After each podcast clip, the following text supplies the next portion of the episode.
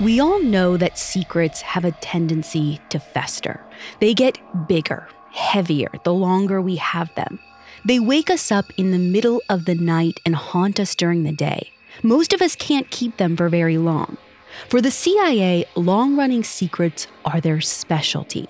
But one secret was too much for them to hide. I'm referring to one of the most disturbing projects the CIA has ever admitted to doing MK Ultra. This was a mind control program that drew thousands of unsuspecting people into its web. And some believe it's still happening today.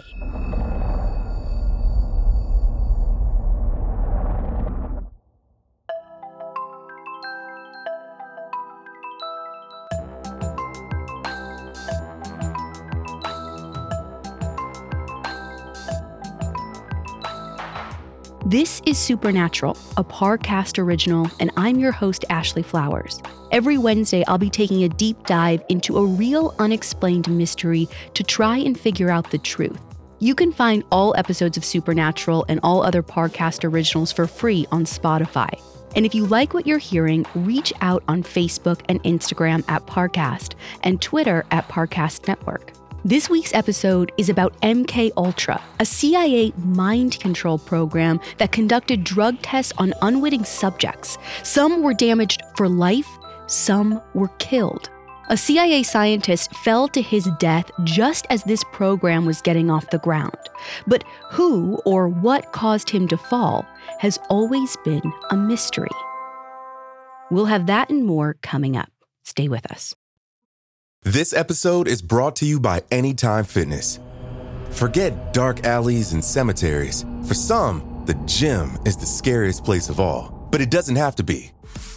With a personalized plan and expert coaching, Anytime Fitness can help make the gym less frightening. Get more for your gym membership than machines. Get personalized support anytime, anywhere. Visit AnytimeFitness.com to try it for free today. Terms, conditions, and restrictions apply. See website for details. At 2:30 in the morning on November 28, 1953, a man jumped out of a window at the Hotel Statler in New York City.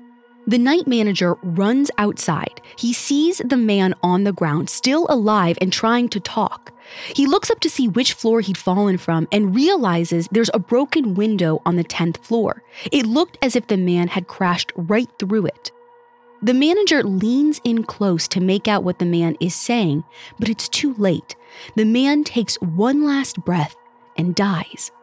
By the time the police come, the manager knows which room he's fallen from room 1018. The two men who were staying as guests in that room were Frank Olson and Robert Lashbrook. When they get upstairs, Lashbrook is in the bathroom. He verifies the name of the man who jumped, Frank Olson. He didn't see anything because he said he was sleeping. A few hours later, Frank's boss and friend, Vincent Ruwet, arrives at the Olson home to deliver the terrible news. He and Frank work as scientists at Fort Detrick, where the U.S. military's biological weapons program is based. Vincent tells the family that Frank fell or jumped from the hotel window.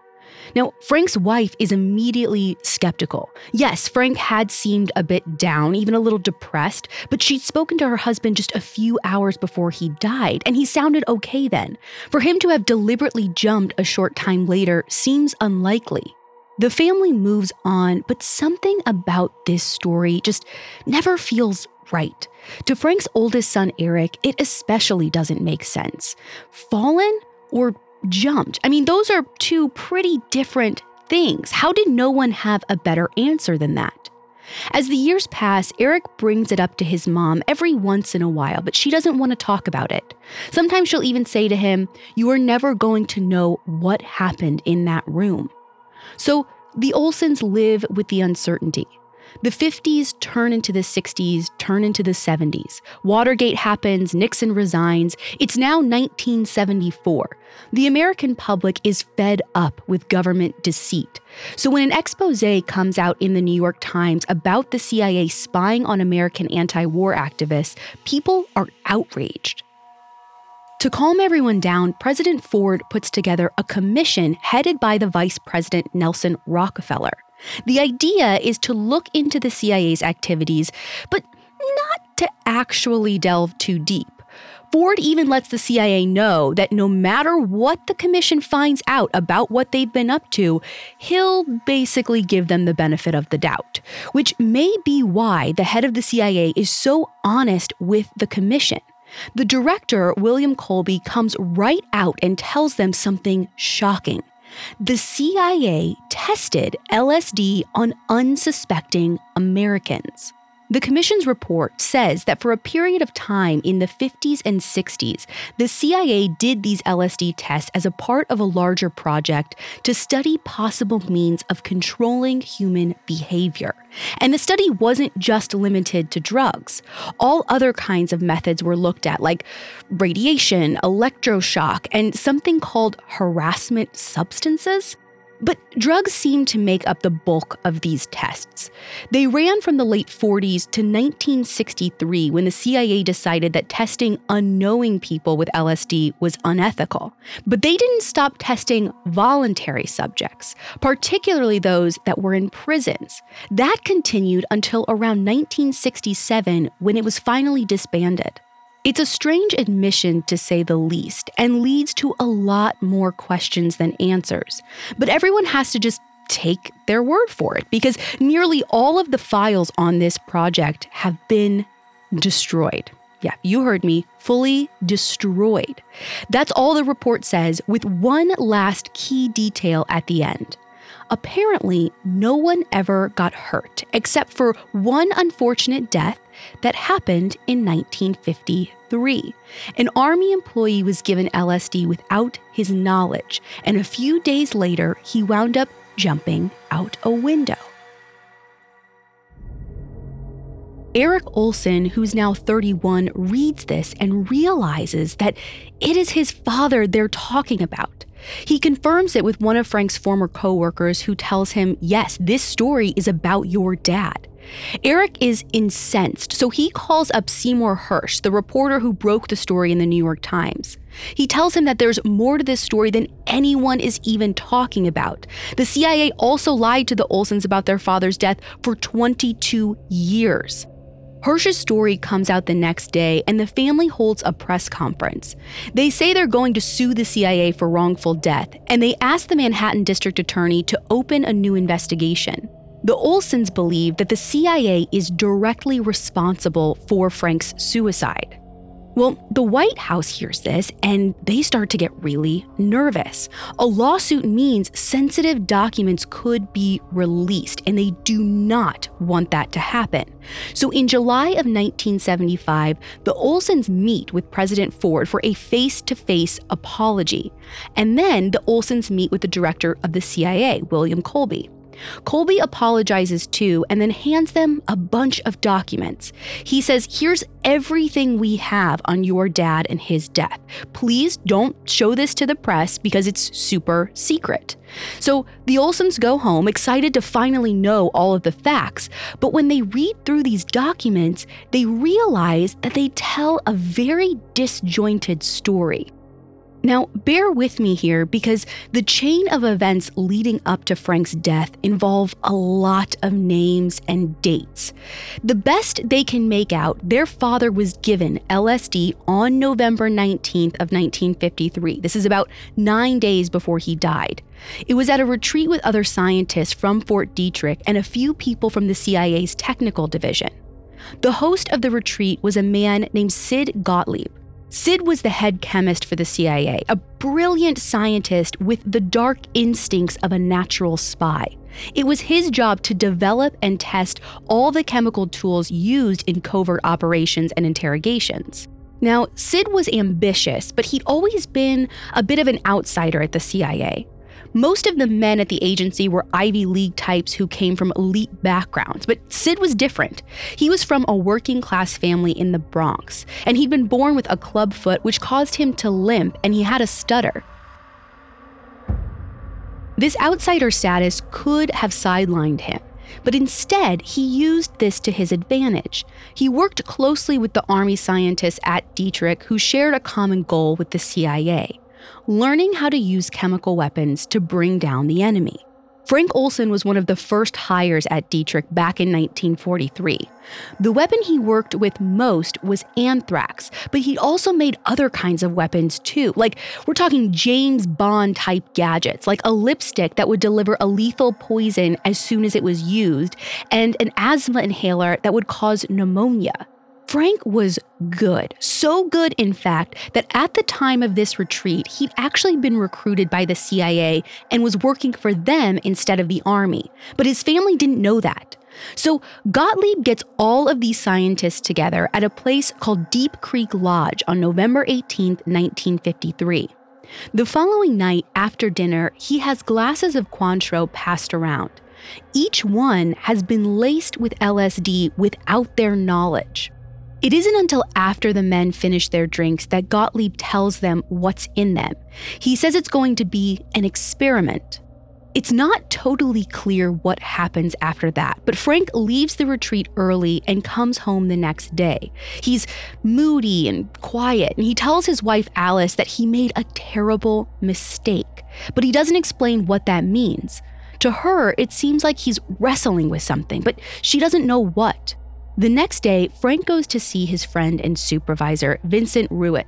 He's clearly agitated. He keeps saying he messed up the experiment and he's getting paranoid.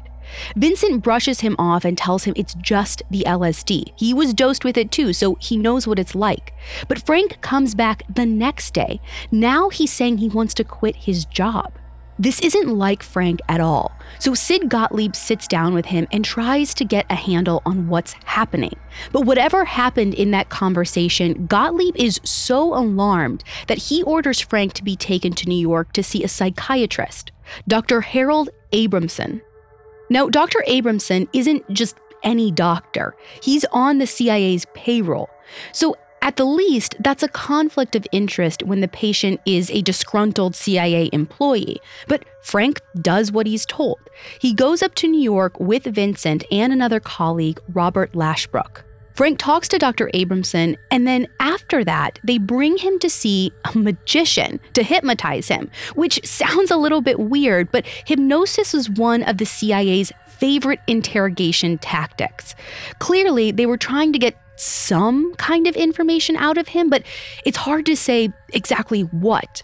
All the while, Frank is only getting more and more paranoid. He keeps asking his colleagues to let him go so he can just disappear. He spends the whole night wandering around Manhattan and throws away his wallet and ID. So the next day, they bring Frank back to Maryland. Before they take him home, though, they stop by Robert Lashbrook's apartment. Gottlieb comes over and talks to Frank again. And whatever happened, he decides that Frank needs to be sent back to New York to see Dr. Abramson again. So Frank goes back to New York, and this time Robert Lashbrook is the only one who goes with him. Dr. Abramson is able to convince Frank that he should spend some time in a mental hospital to get some proper help. And after this, Frank seems to calm down. By almost any account, he's fine. That night, he goes to bed, he's quieted down, he's even almost resigned. Then, in the middle of the night, Robert wakes up to the sound of breaking glass.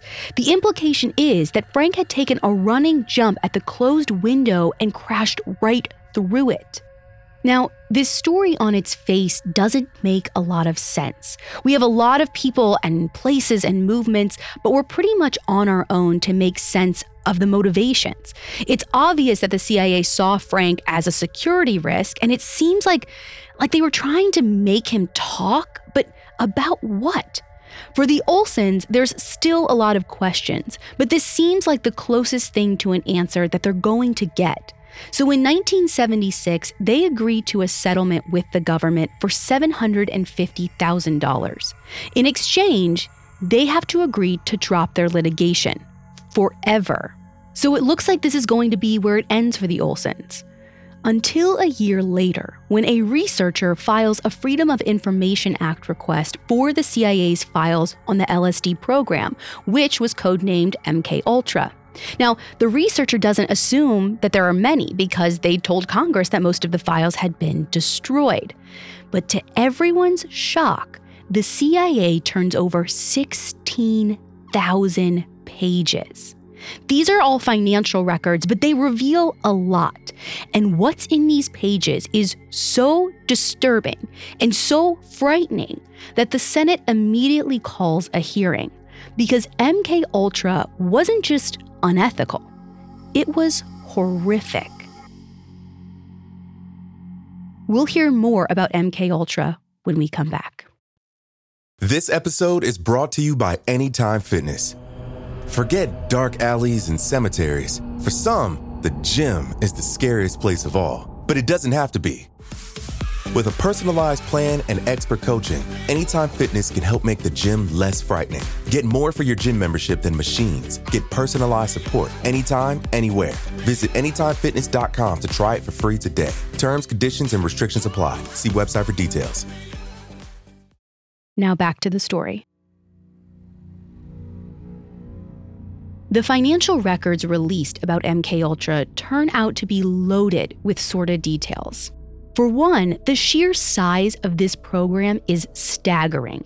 The CIA had over 80 institutions working for them. I mean, we're talking hospitals, prisons, research centers, and more than half of them were at colleges or universities, and prestigious ones like Georgetown and Stanford.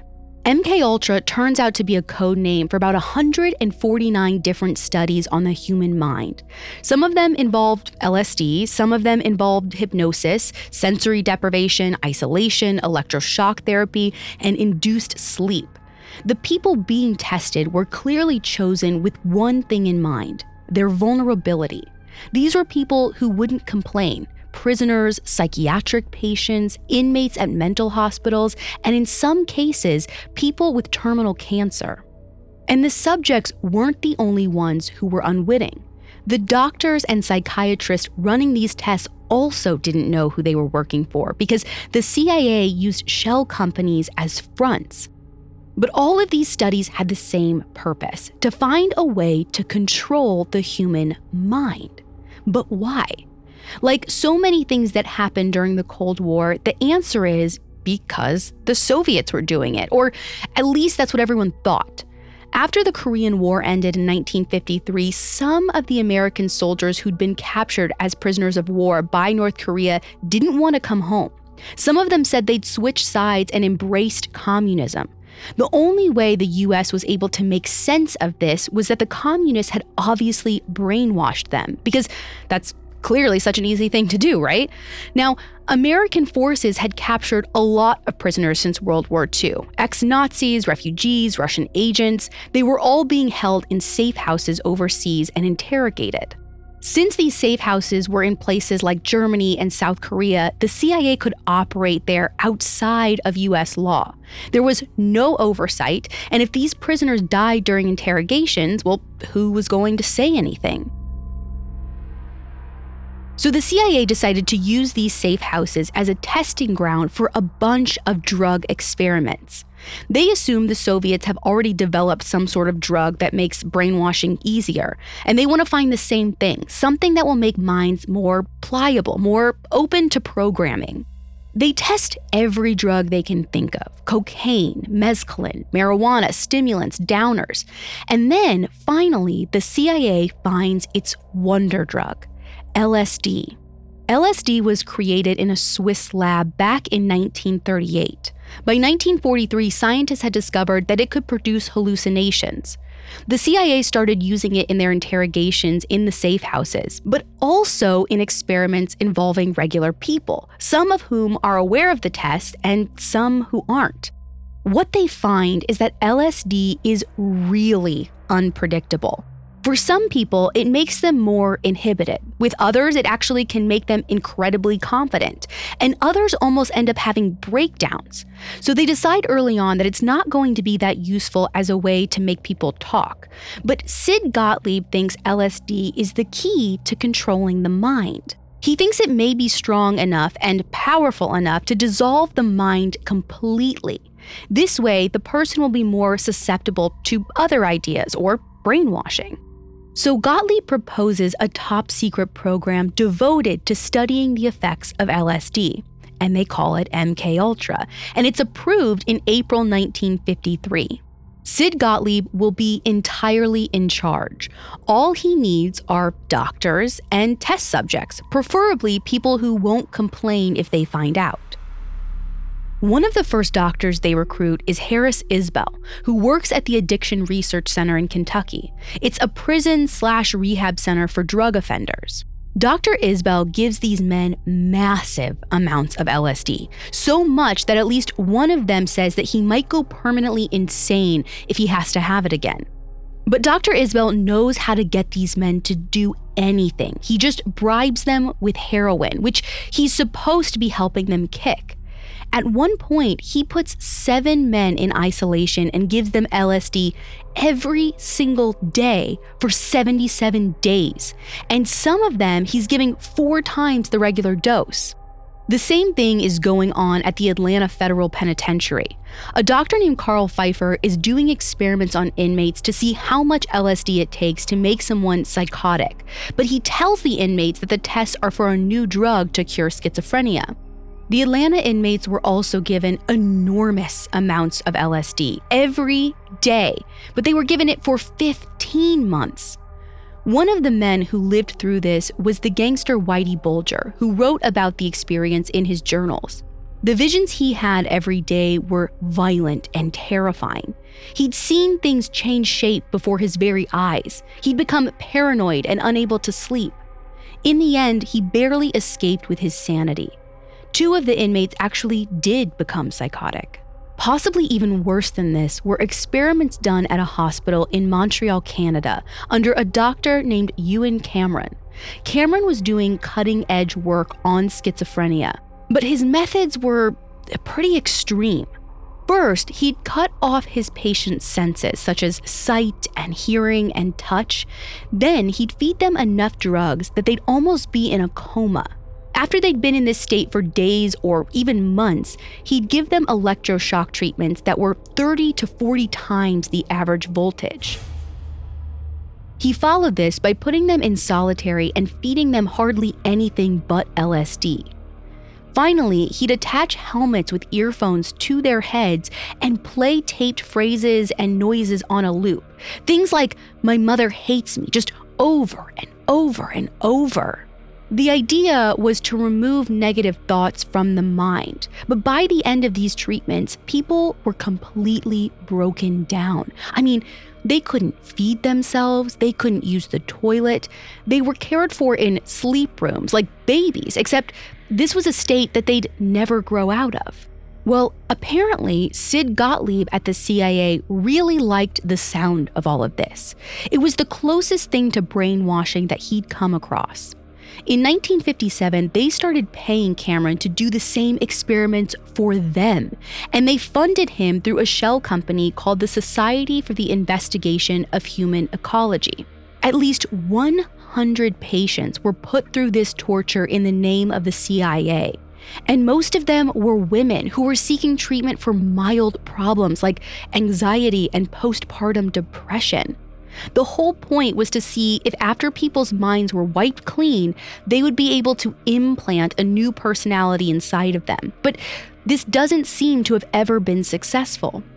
Years later, an ethics committee would say that these treatments were on the same scale as Nazi medical atrocities. In some follow up studies on Cameron's patients, it was found that they'd literally lost months and sometimes years of their memory.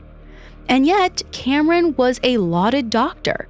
When he started working with the CIA, he was quite literally the president of the American Psychiatric Association and the Canadian Psychiatric Association. Apparently, the fact that his research was a complete failure didn't seem to have blemished his record.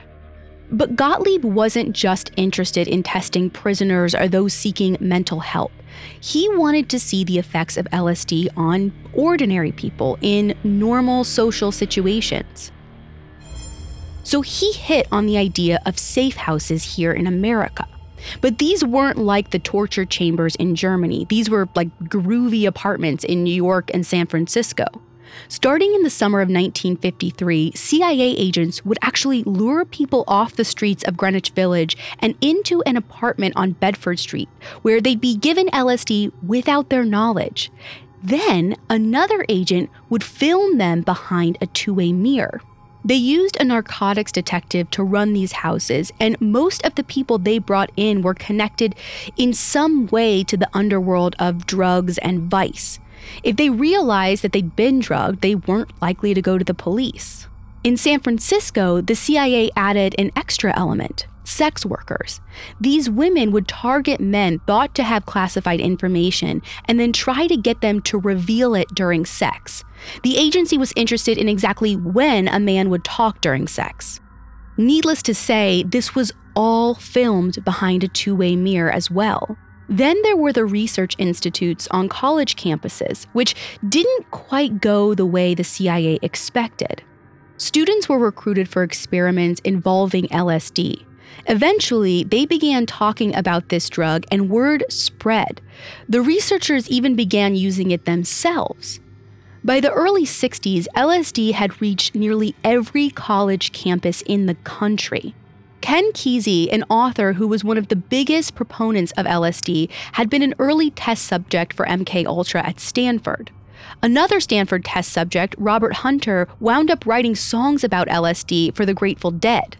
Maybe the most famous LSD enthusiast of all time, Timothy Leary, gave the CIA full credit for bringing the drug to young people and starting the counterculture movement of the 60s. Throughout all of this, there seemed to be one problem mind control wasn't working. Destroying a mind was easy, controlling it was something else entirely. But Sid Gottlieb didn't give up. MK Ultra was his baby. But in 1972, the Watergate scandal forced the CIA to rethink this secret program. What if they couldn't keep the files on Ultra hidden? People would be incensed. So the director of the CIA at the time, Richard Helms, ordered all the files on MK Ultra destroyed. Sid Gottlieb carried out that order. Then he decided to take an early retirement. Gottlieb had always lived two lives at work, he came up with ways to torture and kill, but at home, he cared for goats and chickens, ate yogurt, and raised his children to be spiritually inclined. It's hard to know exactly what motivated him, but when he retired, it seems he wanted to leave his life in Washington behind. In 1973, he and his wife sold all of their possessions and set sail for India, where they worked at a leper hospital. Maybe he sensed what was coming because just a few years later, in 1977, the Senate convened a hearing about MK Ultra, and the person that they wanted most to speak to was Sid Gottlieb. I mean, his name was all over these documents, even though other names had been carefully crossed out. And they also knew that he had been the one to actually destroy the files. After some back and forth, Gottlieb reluctantly came back to the States. He got a lawyer and arranged to have immunity. He knew that Frank Olson's death was almost certainly going to come up, and he wanted to be ready.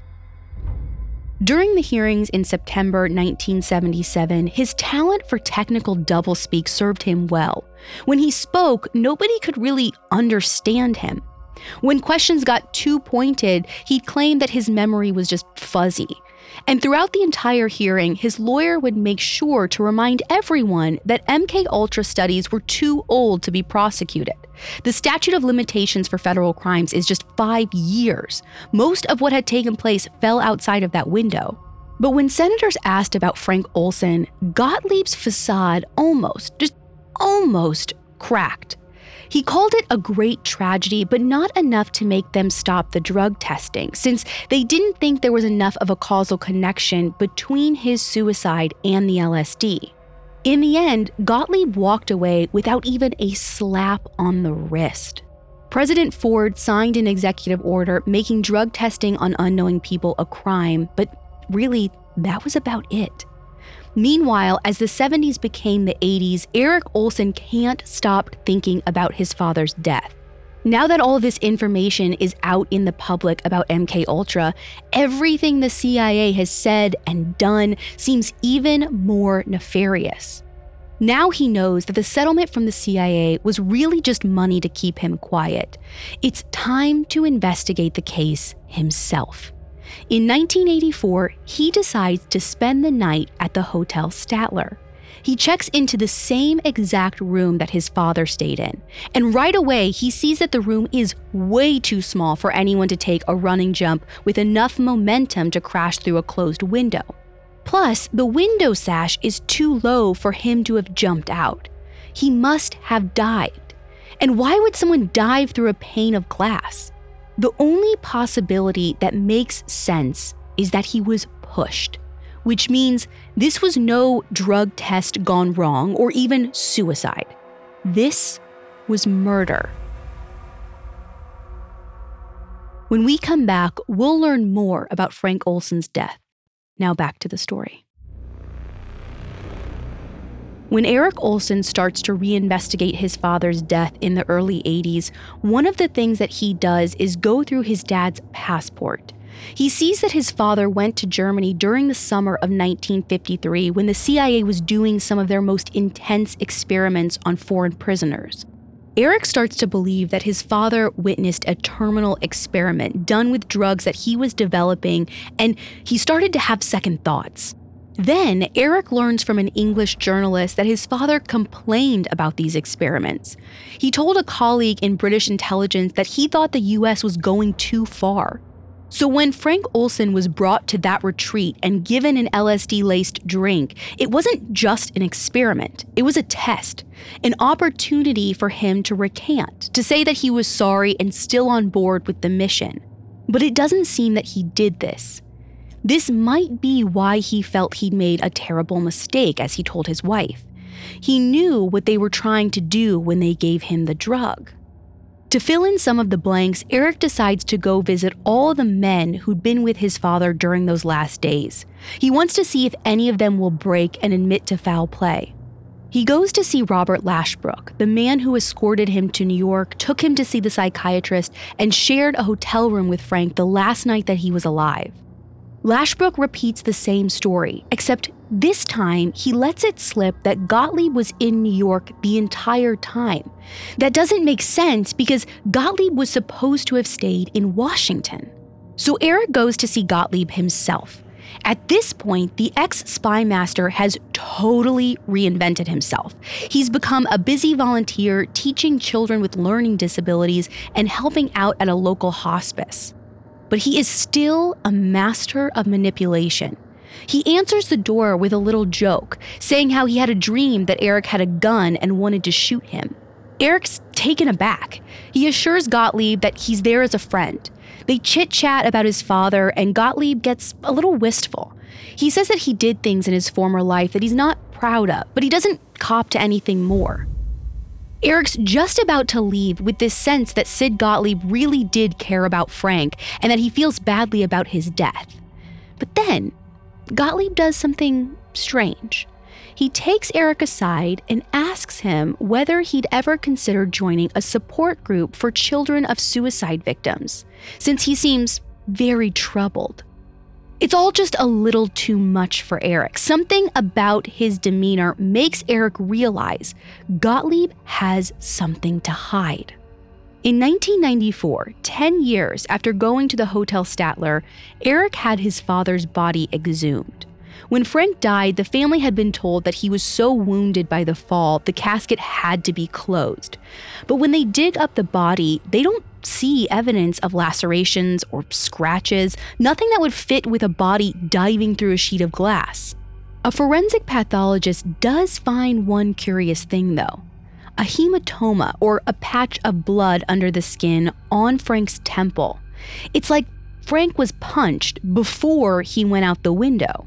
This would have been suspicious on its own, but then, in 1997, Eric comes across a CIA manual on assassination that had accidentally been declassified.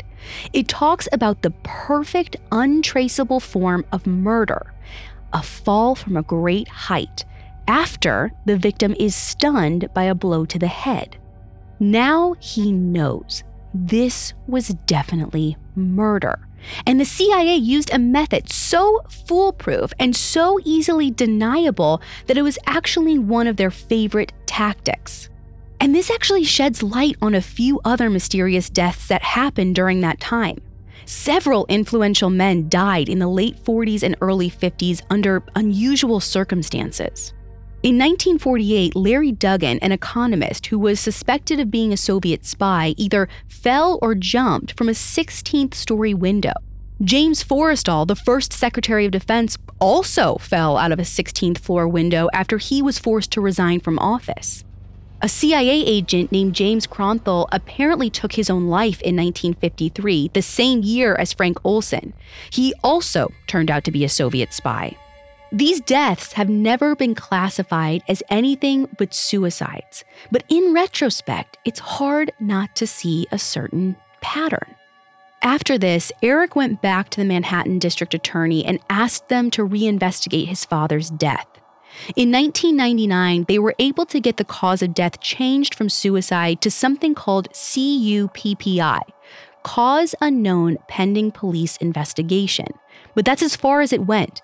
The DA never had enough to bring a case in front of the grand jury. Still, Eric has never given up. A couple of years ago, Eric went back to see Seymour Hersh, the investigative reporter who first told the story of Frank Olson's death in the early 70s. Eric goes to see him and says basically, look, the CIA fed you a bunch of lies in 1975. The LSD test was essentially a cover up and you fell for it.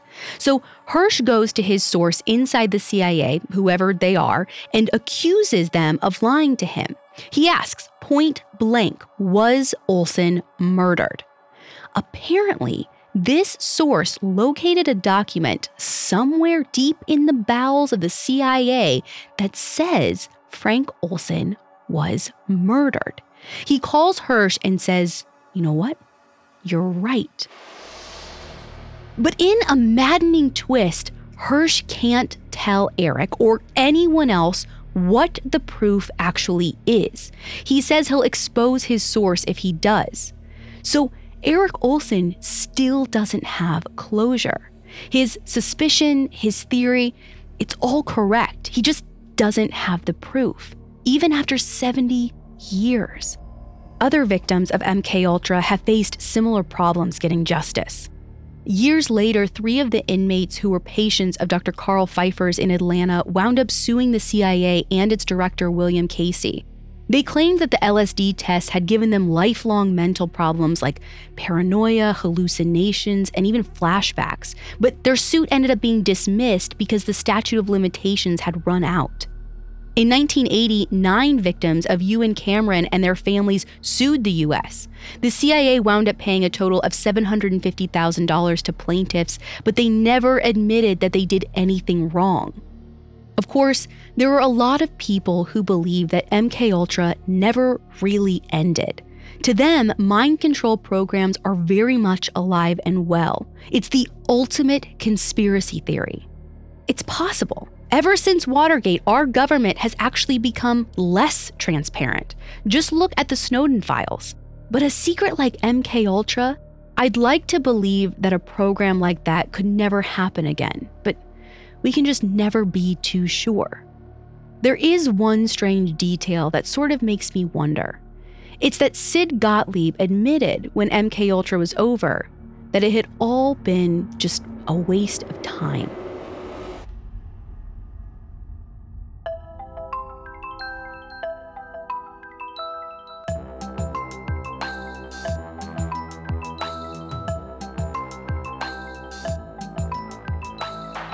Thanks for listening. I'll be back next week with another episode. You can find all episodes of Supernatural and all other podcast originals for free on Spotify. Spotify has all your favorite music and podcasts all in one place, so they're making it easier to listen to whatever you want to hear for free on your phone, computer, or smart speaker. And if you like this show, follow at Parcast on Facebook and Instagram, and at Parcast Network on Twitter. Supernatural was created by Max Cutler and stars Ashley Flowers and is a Parcast Studios original. It's executive produced by Max Cutler, sound designed by Carrie Murphy, with production assistance by Ron Shapiro and Carly Madden. This episode of Supernatural was written by Joanna Philbin with writing assistance by Drew Cole. To hear more stories hosted by me, check out Crime Junkie and all Audiochuck originals.